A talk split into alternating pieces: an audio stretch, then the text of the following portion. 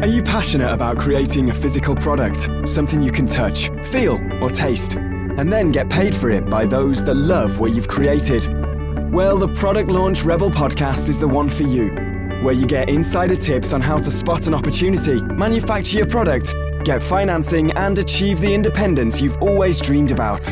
It's time to crank it up with your host, product developer, investor, and founder of VentureSuperfly.com, John Benzik. Greetings, Product Launch Rebels, and welcome to the Product Launch Rebel podcast. I'm your host, John Benzik from VentureSuperfly.com, the website that helps you double your entrepreneurial courage, even if you don't know what you're doing. In today's episode, I will be interviewing Davide Vigano, who is the co founder and the CEO of Sensoria Inc. Sensoria designs and produces biosensing, fashion forward wearable garments. The vision of the company is that the garment itself will become the next ultra personal mobile computer. Among other things, they've designed a sort of smart sock for runners that helps them measure how fast and how far they've run. But not only that, but also their cadence, the impact forces in the foot landing. This is how I first learned about Sensoria. Davide is a former Microsoft partner level executive with over 25 years sales, marketing, and product management experience.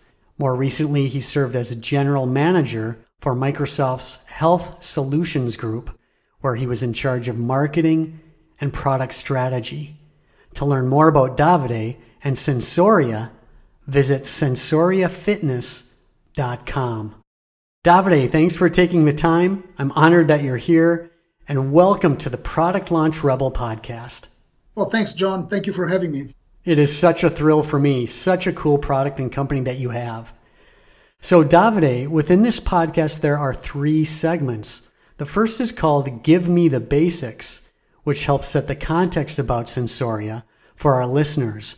We'll talk about how you came up with the idea, who you sell to, the number and types of products, revenues, things like that. And the second part is what I call Tell Me How. Well, we'll get to the heart of the matter on issues that aspiring entrepreneurs want to know now to help them move forward. We'll talk more about how you launched your business and some key functions of your business. And the final part, Davide, is the let's get personal component, where we get into some of the more personal topics about what it's like to start a business. Davide, it's time for some questions. Are you ready for the interview? Yes, I am. Fantastic. Here we go. Davide, tell us the story. How did you originally come up with the Sensoria or the smart wearable clothing business idea? And did it start with one product in particular, like the Smart Sock? The genesis of Sensoria is uh, actually dates back to 2008 2009 when you probably remember the economy was was not doing great right, right. Uh, there was a pretty substantial recession and you know it was probably the worst recession after nine, 1929 right so people were losing jobs and and uh, very little in terms of consumer products uh, was selling. You know, cars were staying in the lots. You know, obviously homes uh, were hit by the subprime mortgage disaster. So the only consumer product that was actually selling in the double dig- with double digit growth uh, year over year was uh, Fitbit and uh, and Jawbone, right? So uh, we we looked at that technology, and that, at that time there were people that used to call wearable devices wrist-worn wearable devices glorified pedometers, right? So uh, people could buy a pedometer at Wal- at Walmart or uh, Walgreens for you know six bucks, but people were spending in excess of a hundred dollars for for something that could actually provide them with a very cool mobile app experience that was more engaging and exciting. So in your career and our in, in my career, which has been you know long, it's it happens very very few times that a consumer product grows against macroeconomic trends. So the, the PC, the personal computer, has done that against the oil shock. The Motorola, you probably remember the brick, the first mobile uh, mobile phone, uh, did that uh, which morphed into into into what we use, fancy iPhones and and and uh, uh, and so forth. And so we kind of thought, hmm, this is interesting, right? So uh, these products are igniting the consumer imagination again, and and so we maybe because the founders of Sensoria are originally all of us from Italy, uh, we kind of asked ourselves a simple question, which was, you know, what are these uh, clunky and the plasticky devices going to morph into? Very much like the, the first Motorola phone, you know, morphed into a very elegant form factor, very much like the first uh, IBM personal computer morphed into very thin and, and great looking ultra books, right? I mean, what are those wearable devices going to morph into? And and we all came to the conclusion that it will morph into something that is more transparent and wearable. So we all wake up in the morning and we all do the same things. We take a shower, we put our clothes on. So wouldn't it be nice? We asked ourselves if we could inject sensing, biometric sensing technology and microelectronics into whatever we decide to wear in the morning. And that was the genesis of Sensoria. And how did that come about? Were these fellow Microsoft executives that you were meeting with on the side or what how did you have the relationship with these people and what was the context for you to even be having that conversation in the first place i was totally informal we it, we were geeks uh, not not executives and and we were having pizza together we were actually making pretty mean pizza so and so were you working in italy at the time or were you there visiting family no, no, no. We were here in Redmond. Uh, we are originally from Italy, but we all worked for Microsoft Corporation. So my partner used to work for the Xbox uh, group. He actually was in charge of uh, some of the core components of Xbox Live. As you probably remember, those were the uh, software cloud components that enabled social gaming on Xbox before Azure was implemented. And but were you actively looking for a business idea at the time with the intent of getting outside of Microsoft and starting a business, or was it just just a casual conversation at the time that turned into a business? I, I, I definitely was looking for a, the next big thing, as we, we, we were calling it. And the reason is because Microsoft had decided to divest from the healthcare businesses. Uh, my product line was sold to GE. Uh, so the Healthcare Solutions Group uh, doesn't exist anymore within Microsoft is now called Caradigm. It's a it's a GE owned company. So and so how did the idea take shape? You sort of spoke more generally about smart wearable clothing, but where would you choose first to create a specific product? What type of product? Yeah, that's a great question. Um, and and so the answer to your question is we asked ourselves, okay, what's what's the part of the body uh, that is constantly under pressure and underserved by technology and innovation. And we came to the conclusion that you know there were you know multiple devices for you know the human heart as an example, right? So ECG and EKG, heart rate monitoring data, and so forth. So we stayed we stayed away from that at, at the beginning, and we said, well, you know, the foot uh, is an interesting part of the body that is again constantly under pressure and uh, and is not seeing a lot of innovation as uh, as we think about innovation in the in the in the in the world of geeks, right? So meaning capturing data and doing something actionable with it. Um, and so we, we, we, we said the sock seems to be a, a piece of garment that hasn't seen any innovation at all in our lifetime, right? So why don't we just uh, try to inject sensing technology into into socks? And we thought about multiple scenarios where that could be meaningful to different people. And if you think about running, uh, that's the one scenario that we had we, we have identified as the most meaningful one because you know there are over 120 million runners in the world and over 65 percent, according to some sources, 80 percent of all runners in the world get injured at least once a year. So uh, we thought we could actually do good and do well by creating a biometric sock, biometric sensing sock. Tell our listeners what the features and benefits of that sock are, and also more broadly what the scope of your product line is. Well, before before I do that, John, it may be of interest to the entrepreneurs in your audience to actually realize that you know it's very different. I mean, from the idea to the concept to the product, uh, it's a long journey, right? So, sure. very much like you know, it happens in in the best families, I guess, we totally underestimated the challenge. We we assumed, as an example, that we could just reach out to the largest uh, academic institutions and research cent- centers here in the U.S. And, and abroad, and and source components that would make a sock smart. And we were completely wrong on that. So we, as an example, we could not find a textile pressure sensor uh, that could be embedded into into into a piece of garment, and that was that was uh, that was a you know that was not fun. Uh, we we thought we could source those components, and we couldn't. So we had to go back to the drawing board. You know, you know, Microsoft guys designing sensors is not exactly ideal.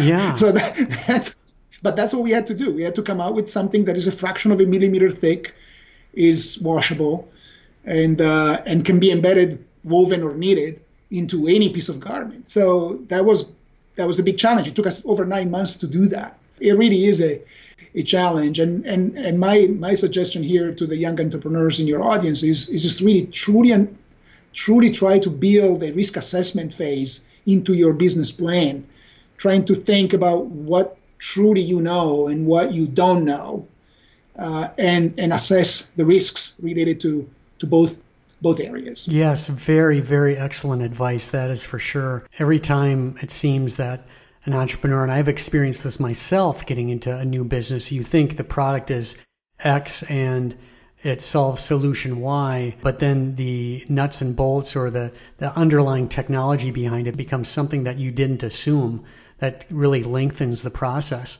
So, what are the types of products that you offer? What is the scope of your product line right now? Well, right now we offer a full running system, which uh, which is comprised of smart socks with uh, textile pressure sensors embedded in the plantar area of the foot, and a piece of microelectronics that connects to them. Um, and and we also offer a line of upper garments uh, which provide heart rate monitoring data. And uh, we've built a mobile application experience with the virtual intelligence engine that allows a runner to to get actionable feedback uh, in real time, both visual and audio feedback, while he or she runs. So that's what we call the running, the Sensoria running system. How long have you been in business now? so we started Sensoria actually. We started Sensoria uh, at the very beginning of 2011. Um, I was the only person working full time for that company at that time. Then my partners joined me later that year uh, leaving Microsoft. Uh, so, you know, we've been in business since 2011. And how many employees do you have right now? Depending how you count them. Sure. Because uh, as you know, startups are fairly are fairly uh, creative in uh, in the way they scale. Uh, as they should 20, be, right? Yeah. So we have about 20 people full time, primarily engineering resources. Very very few uh, business people. Um, so we have, you know, from materials engineers to electronic engineers, uh, mechanical engineers, electronic engineering, um, so and signal processing, which is even probably more important. The, the, the value of Sensoria is really truly in the multidisciplinary team, and I can tell you, John, at the beginning, one of the challenges was actually that these people coming from different different different background and different disciplines you know a k2 sports materials engineer and and a uw researcher uh, doing signal processing uh, they speak completely different languages right? It was like the babel tower. Now they realize that they can solve each other problems and i'm i'm constantly in awe how you know a, a software engineer can solve a mechanical engineering problem and, and a materials engineer can solve the signal processing issue right? So and that's huge. That's that that is fantastic to see, and uh, but it takes time. Yeah, it's just an I- interesting match and a mix of capabilities on your team, and and 20 people. That's more than I would have thought. How do consumers get your product now? And do you sell through any brick and mortar retail at the moment? We our cost of goods sold is still fairly high to go through multiple tiers of retail distribution. So people can purchase our products both on our website and on Amazon worldwide. Um, and we also have some, we're running some specific testing uh, in Europe uh, in retail chains as well. And why did you choose those particular retail chains in Europe, and why not in the United States at this point?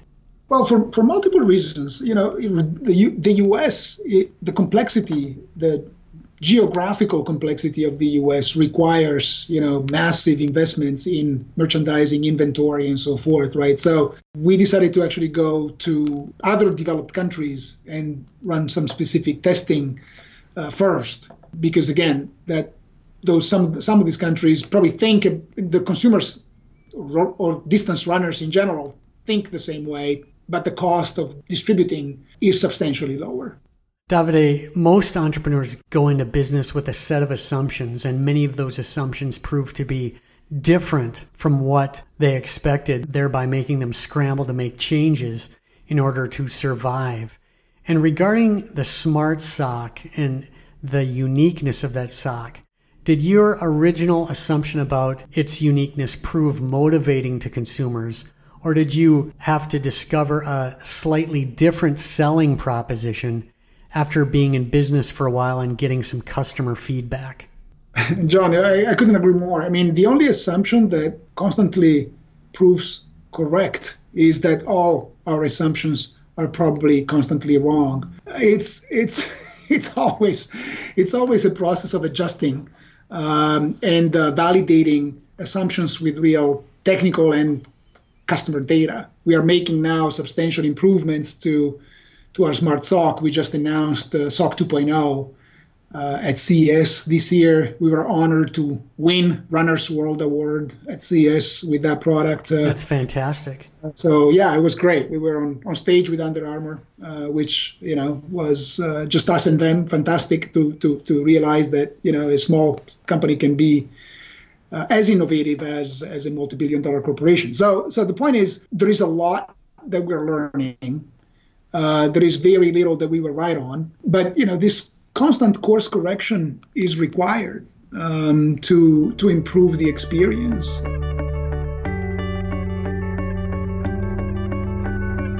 So, Davide, here we are in the Tell Me How segment of the podcast where we aim to get to the heart of the matter regarding key issues for aspiring entrepreneurs. Davide, let's talk about raising capital, getting money for your startup. I assume you needed to raise capital for Sensoria. How did you go about doing that? Well, first of all, we were in a fortunate situation because you know we we had savings that we could use, and so we totally funded the company ourselves during the feasibility the feasibility, the feasibility stage. That's that's unusual, I guess, but you know we, we we spent many years working for a large company, and that helped a lot. Um, now, uh, of course, we took we were able to take over substantial technical challenges, which again is fairly unusual, uh, and file for patents and patent protection, which we received uh, in the first year, year and a half of, uh, of our journey. Uh, it would have been extremely unlikely and difficult to reach out to investors when we honestly didn't know whether uh, our idea could be validated by a technical feasibility, right? I, I, mean, coming to an investor and saying, look, I have an idea for a smart sock. I have no idea whether this will work. It's not an easy conversation. So we decided to wait for, for the first year, create the sensor. Once uh, that was a that was a great day when we realized that you know our assumptions on the technology side, by building the sensors we built, could be validated. So it was feasible. At that point, we raised the angel funding, some angel funding, less than a million dollars in angel funding. Uh, that was all the money we had. Uh, we, of course, were not getting, uh, we did not get a salary for over two years. And at that point, we decided to actually run a crowdfunding campaign. It was 2013. And we said, well, you know, let's see if people want this thing, right? If runners get injured, uh, measuring cadence and impact impact forces could be interesting for them. Uh, being able to compare over 8,000 models of running shoes like we do today could be interesting for them, but we don't know. So we decided to go with Indiegogo, uh, ran a successful crowdfunding campaign, overachieved our goals, uh, raised over almost $120,000, fully realizing that the product was not ready at that point. We just had the components ready, and a lot more needed to be done. So we committed to to deliver the products a year after uh, the closure of the crowdfunding campaign, and we were late as everybody else uh, in delivering those products. But uh, that was the beginning. Um, in 2014, we closed our first round of investment from a single investor. We were able to raise at that point, after the crowdfunding campaign success, five million dollars in uh, in funding from one single source. That's fantastic. Yeah, one one single strategic investor, and and so so that allowed us finally to to hire some of the people that we really truly wanted to hire, and and and put the pedal to the metal. How did you find that one investor, or did he or she find you? Uh, I, I, guess they found us. I sold my first company when I was 26, and uh, and uh, those investors reached back to us and uh, and wanted to invest. Finding money is money, but this concept is is so wrong. You know, people are more important than money many many times. So, you know, we're honored to have a fantastic investor on our board. Um, their goal is to make us successful. Period. They have no secondary goals. They don't look for a quick exit. I mean, we're you know we're building a journey, and uh, and and so we can't afford to be distracted, and and that we were just really fortunate to find them. Yeah, that's terrific. Congratulations. And you mentioned that they were a strategic investor. What sort of value did they bring to the overall cause other than the money? Well, it's a great. That's a great question. I mean, the the the, the answer is it's the, well. The name of the company is Reply SPA. Uh, it's a large system integration company in Europe. There are over eight thousand IT consultants strong. So think about them as like a small but not too small, I guess, Accenture. The fact that they have those resources allows us to provide them with an SDK uh, or a developer kit and uh, think about actually leveraging our sensing technology into, as an example, car seats uh, for posture detection in self-driving cars. I I cannot afford to have my team distracted by these interesting scenarios, but we can leverage their knowledge and customer contacts uh, to do that if we wanted to, right? So that that was part of the decision to go with a strategic versus a pure financial investor. And how smoothly did the capital raise go with that investor? I guess it's unusual, but very smoothly. I, I, you know, the our term sheet was super clean, and and uh, it continues to be that way. I mean, we we have full support from Reply. You know, that's uh, I guess I hear at least uh, fairly unusual, but but that's that's how it is. Yes, that is unusual, and good for you. Let's shift gears a little bit and talk about finding somebody to help you manufacture the sock, for example, and the garments. How did you go about finding that manufacturer for the Sensoria sock? It must have been a real challenge, especially combining technologies. Yeah, you're yeah, you're right on. Um, so this is actually an area where we knew this was going to be a challenge, uh, and it turned out to be absolutely a much larger challenge than we thought you know the sock knitting machines are I've no I've ever seen one. Um, I think I don't know if I've seen a sock one, but I've seen knit hats produced. Yeah, so so think about like a like a crazy robot with uh, a bunch of needles at the top running at thousands and thousands of RPMs. I mean, as you can imagine, the cost of producing a sock is just you know is is really related to how quickly you can create one, right? Sure, yeah. Cost of material and and cost of uh, people is is fairly limited because everything is automated at this point. That is a challenge for you know fancy, uh, highly technical materials, right? Which, uh, because they could be damaged by by those by those processes, right? So we had to interview 70, 70 uh, potential mackerel. suppliers. Yeah, it was it was challenging uh, for a very small, you know, less than ten people company. So if I were to hold your sock in my hand right now, if we were to be looking at your sock, can you tell that it has that sensoria aspect to it? Yeah, you you you you can. Um, the sock has golden uh, yarn uh, that goes down the length of the sock, and that is actually to provide energy to the sensors. Uh, the sensors uh, uh, you can you cannot really see the sensors. The sensors are actually embedded in the plantar area of the foot, I guess. But then you can also see the connecting point for the Bluetooth smart electronics at the top of the sock. So uh, you can cover the electronics with the, with the cuff of the sock to to secure it so you don't lose it during like a trail run as an example. But i guess it's uh, you know the sock feels like a normal sock. Uh, people cannot feel the difference uh, between a normal highly technical sweat wicking running sock. Uh, but you know it's it's fairly unique i guess. Would you call the manufacturer of your sock the one that you chose to do this were they pretty much a traditional sock manufacturer explain that well, there are three things that happened for us, luckily enough for us, I guess. Uh, number one, yes, it was a traditional sock manufacturing company in the US. Uh, this is important for IP protection reasons. We did not want to go to Asia first before receiving full patent protection. Number two, uh, they had an electronic engineer on staff, incredibly unusual, and we just got lucky there. Yeah.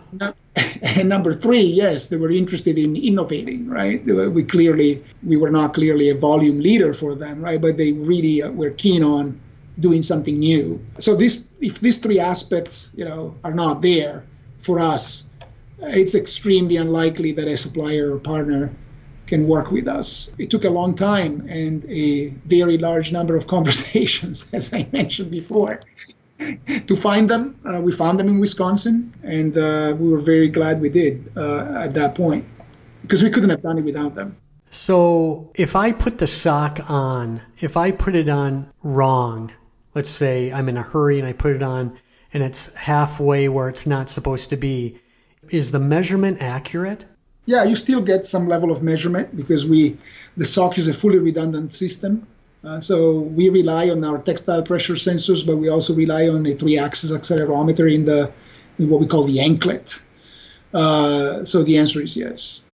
Talk about some of the challenges that you had in working with the particular manufacturer that you found. There must have been a, a, number of challenges in working with them, not just because of the technology, but also whenever you're working with a new partner, there are challenges that are involved human challenges, technological challenges.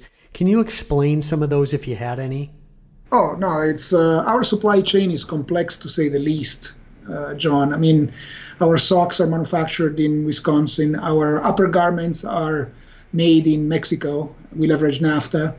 Um, and our electronics are designed here on the West Coast, but made in China, right? So very complicated. yeah, yeah. Anything and everything we do tends to be fairly complex. Um, but once you do it, it can be done. You know, mm-hmm. another advice for an entrepreneur is you'll find you'll find countless people explaining to you that you cannot do something until you do it. Right? Um, it's just a matter of wanting to do something, and almost anything can be done. Um, so don't don't listen. I mean get the feedback if it is constructive and decide whether to use it or not uh, to your benefit to achieve your goals. But you know people that tell you you can't do this they they draw your energy. Um, and so you want to avoid those guys. Uh, and there is a bunch of them out there. Yes good advice. Let's talk about pricing. How did you go out setting the price for this particular type of product? I imagine because it's so new and you have small production runs that you have a hard time with the gross margin and hitting a certain price point. So your price probably has to be really high. But then on the other hand, there's a huge value add for your type of product. How, what were the challenges that you had in setting the price? Yeah, the cost of goods sold uh, is still fairly high for the reasons I just explained. And like you said, John, we had to go back and forth countless times from Washington State to Wisconsin trying to figure out the best way of, of building the sock. But then remember, the sock is just one of the three core components of the system. Then there is the, the flexible electronics that connects to the sock. And then there is the software and the signal processing required to make sense of the data, right? So each one of those components is. Uh, you know, proved to be as challenging as expected or more. The, our pricing is uh, limited by by the by the sheer cost. Uh, we want to make the, the product as as affordable as possible, and in order to do that, we decided to decouple the electronics from the sock. So when people, you know, our socks are less than twenty four dollars per pair, right? So it's uh, I don't know about you, but when I go and buy technical socks for running, you know, I, I spend between eighteen and twenty one dollars. So anyway, So, uh, and, th- and those are not smart socks; they're just dumb socks. Yeah, I'm, um, I'm surprised that your price is that low. Yeah, I mean, of course, the first time you buy the, let's say, the electronics, uh, and so we bundle two pairs of socks with the electronics and the charger. And so the first time is a 199 investment, $100 investment. But but but it's but it's just a one-time price. And then after that, each pair of socks is less than 25 bucks. Let's talk about marketing your product. Most startups have such small marketing budgets, and it's really hard to create awareness and demand for your product. So I'm wondering, how have you approached marketing on limited budgets? Yeah, I mean, I would say uh, zero marketing budget. Yes, more like uh, my like the reality.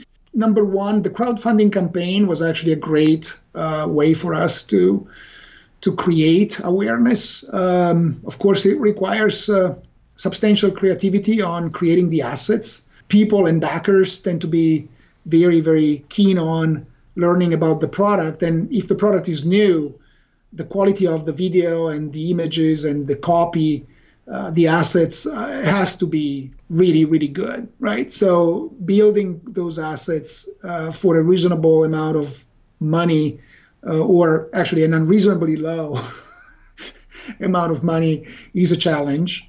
But that created some marketing for us. And number two is uh, PR and uh, just really push the pedal to the metal on social media and PR and let your customers talk for you. We have a blog uh, where people can can read and, and comment uh, on you know their experience, not just necessarily with our products, but as a runner. So yeah, uh, on a marketing from a marketing standpoint, the, the core and more important thing is really to to just assume zero marketing budget and and go from there. Now, of course, now is different from us. We do have a marketing budget and we we invest you know substantially uh, on the marketing side as much as we can.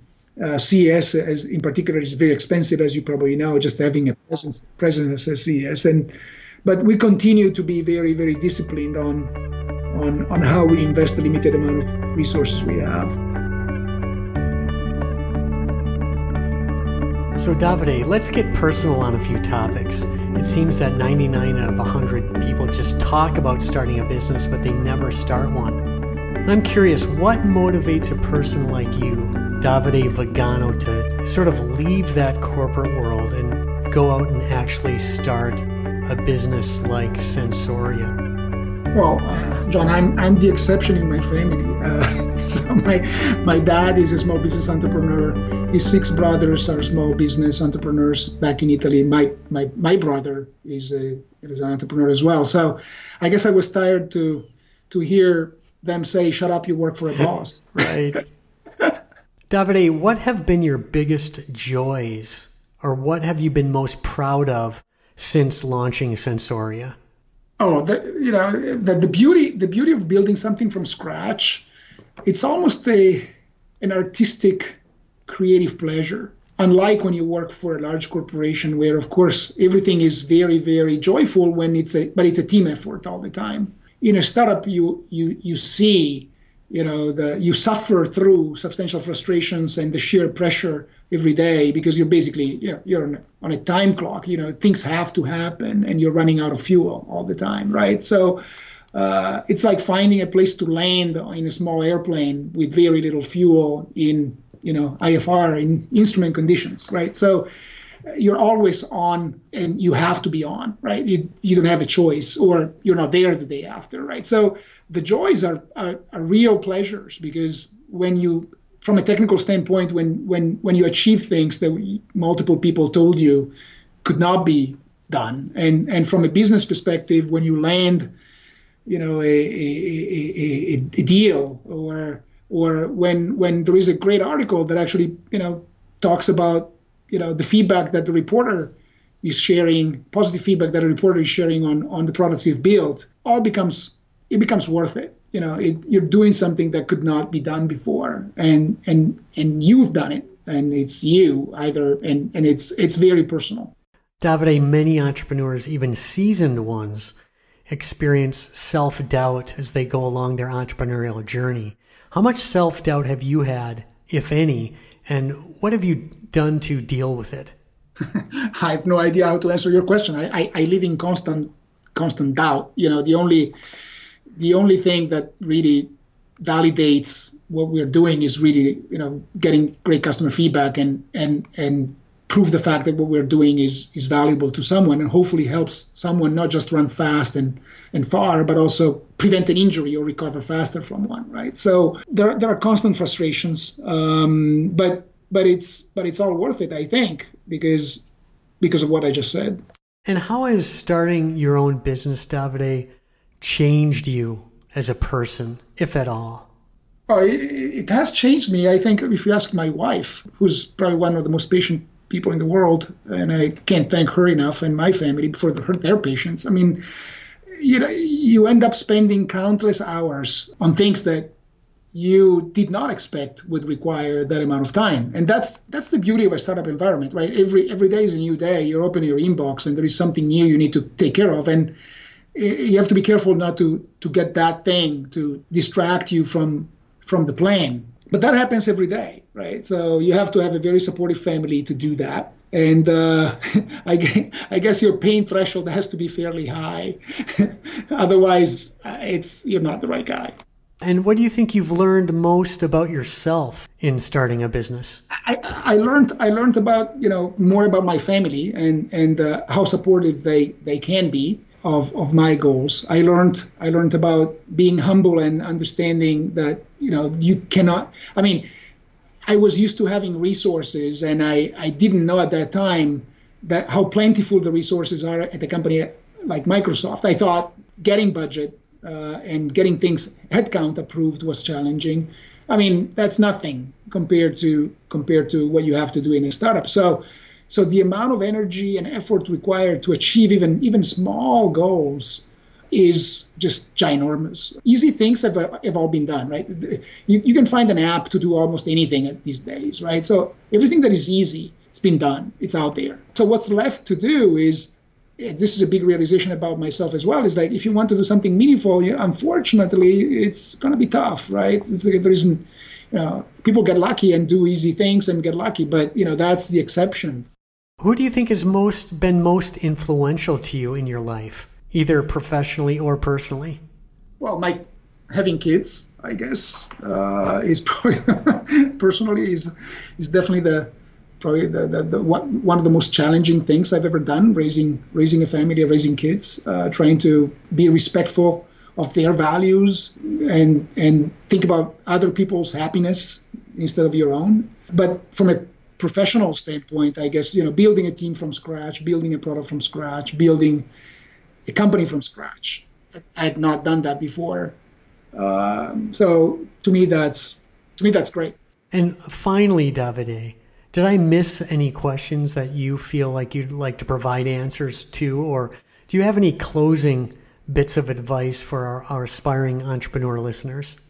Well, that's a great question. Very few, very few people, smart people, ask, and I would actually recommend, you know, entrepreneurs to ask that question even when they're raising capital. Right? It's like, uh, is there a question I haven't asked?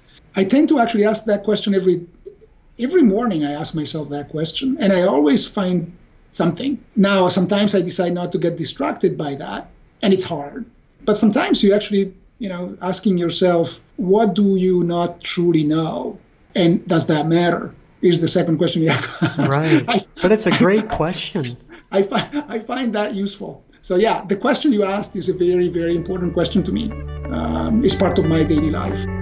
Davide, you've been a terrific guest offering some great stories and advice to our aspiring entrepreneur listeners.